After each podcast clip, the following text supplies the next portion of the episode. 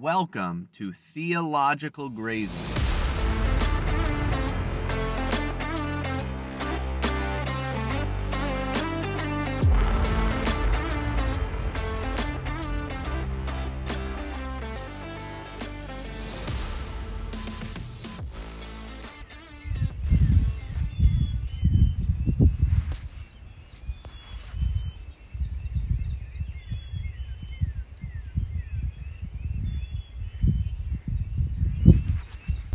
If I remember, I'm going to share at the beginning of this episode a sound from the deck of my house in the morning with the birds chirping and making music. It's beautiful.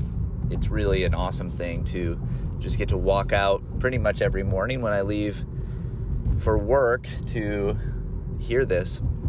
It's glorious. And it has nothing to do with what I'm going to talk about. Um, I, I want to say, first off, I'm sorry for being bad at uploading things. I know I have been. Uh, maybe the last few weeks, hopefully, I've been a little bit better. Uh, but what you've been listening to has all been things that I've recorded a long time ago. And so I'm getting back to recording again. And uh, I typically will record a lot of these at once because they just kind of build up ideas. And then I think, oh, I got to get to these I got to put these into uh, audio format. So that's what I'm doing now. So I'm not saying that all of these are fresh, putting a new one, recording a new one every week. But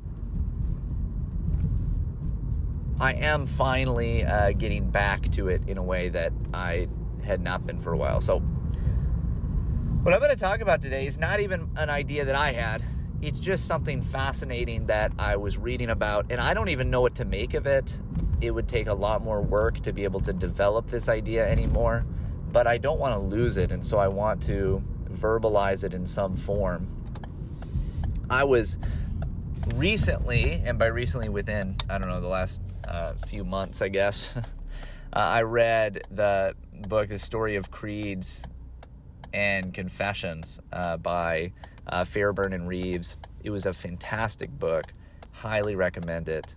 Um, I was I was really blessed by it. It's been a little while since I've done anything uh, that kind of walked through more the history of the early creeds of the church, and so this was a really helpful way of of getting that and, and thinking about them a little bit more. I especially read it because I've been uh, going through a sermon series this year where I started by using the Apostles' Creed. And so I thought it would be a, a helpful thing for me to do no matter what. But something that stuck out to me that I want to do more thinking on is something that they pointed out when it comes to the Athanasian Creed, uh, what we call the Athanasian Creed.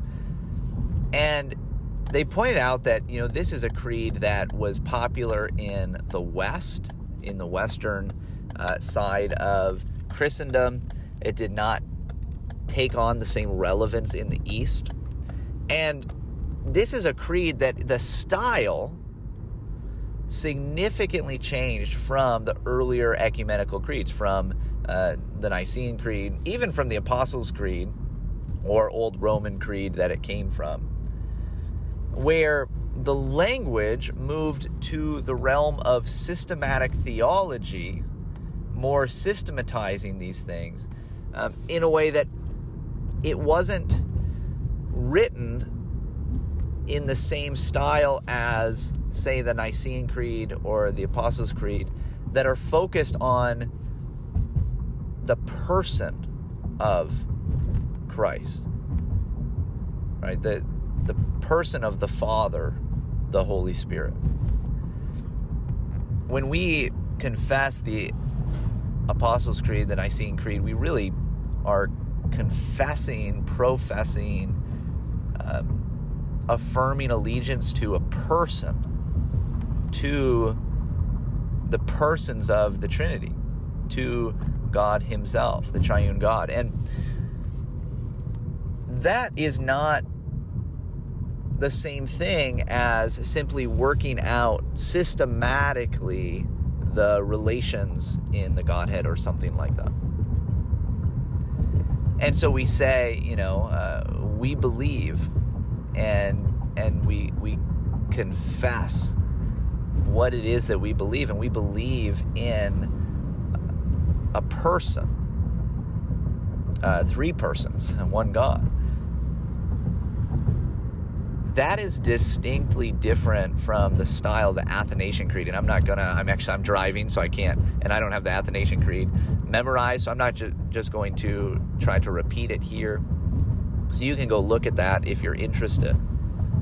But what I'm intrigued by is that uh, Fairbairn and Reeves, they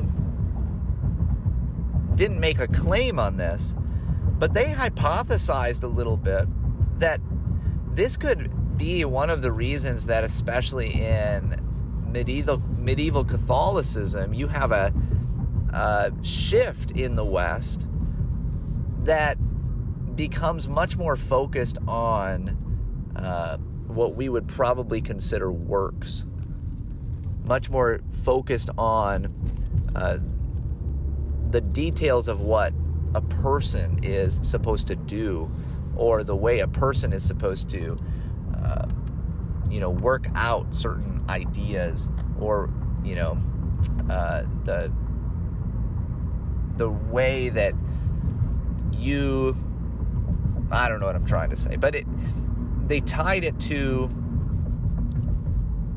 the idea of emphasizing more works in one in the Christian life as opposed to the emphasis on allegiance to the person of Christ. Not that it was completely removed, but it was it was overshadowed in some ways by that emphasis on you and what you do and what you are uh, what you are doing and and the way that you work out systematically what it is that Christ did. So, not just belief in what Christ did, but also you and your ability to work out and explain or express or live according to what Christ did. Now, obviously, that's a part of what it, it means to be a Christian. There's an element of that that is good and, and necessary and right. Uh, but they theorize anyway, hypothesize that maybe this is is part of uh, an overemphasis on uh, works and works righteousness within the medieval world, uh, within Western Christendom. And I'm fascinated by that. And I don't have anything else that I can add to it. I wish I did. I want to. I want to add more to it, but I don't.